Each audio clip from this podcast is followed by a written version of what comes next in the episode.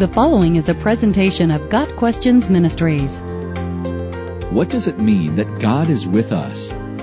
It is good to know that God is omnipresent, everywhere at one time. It is one of his attributes.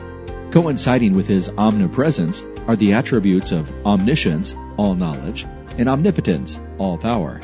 These concepts are a bit much for us humans to comprehend, but God knows that too. God fills his creation and is universally present in person, in understanding, and in power at all times. He is not far from any one of us. Acts 17 verse 27.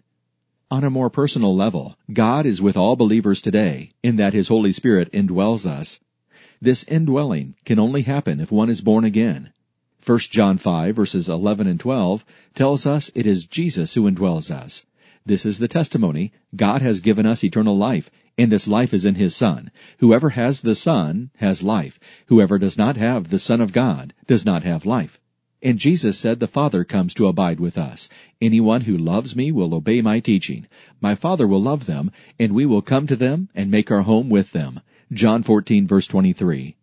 In Galatians 2 verse 20, Paul says, Christ lives in me.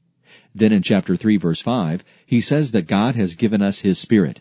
In verses 26 and 27, he says that believers are baptized into Christ and are clothed with Christ.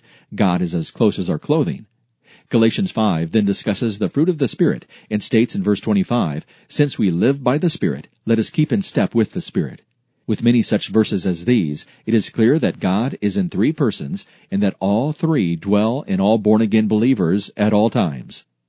One of Jesus' titles is Emmanuel, which means God with us.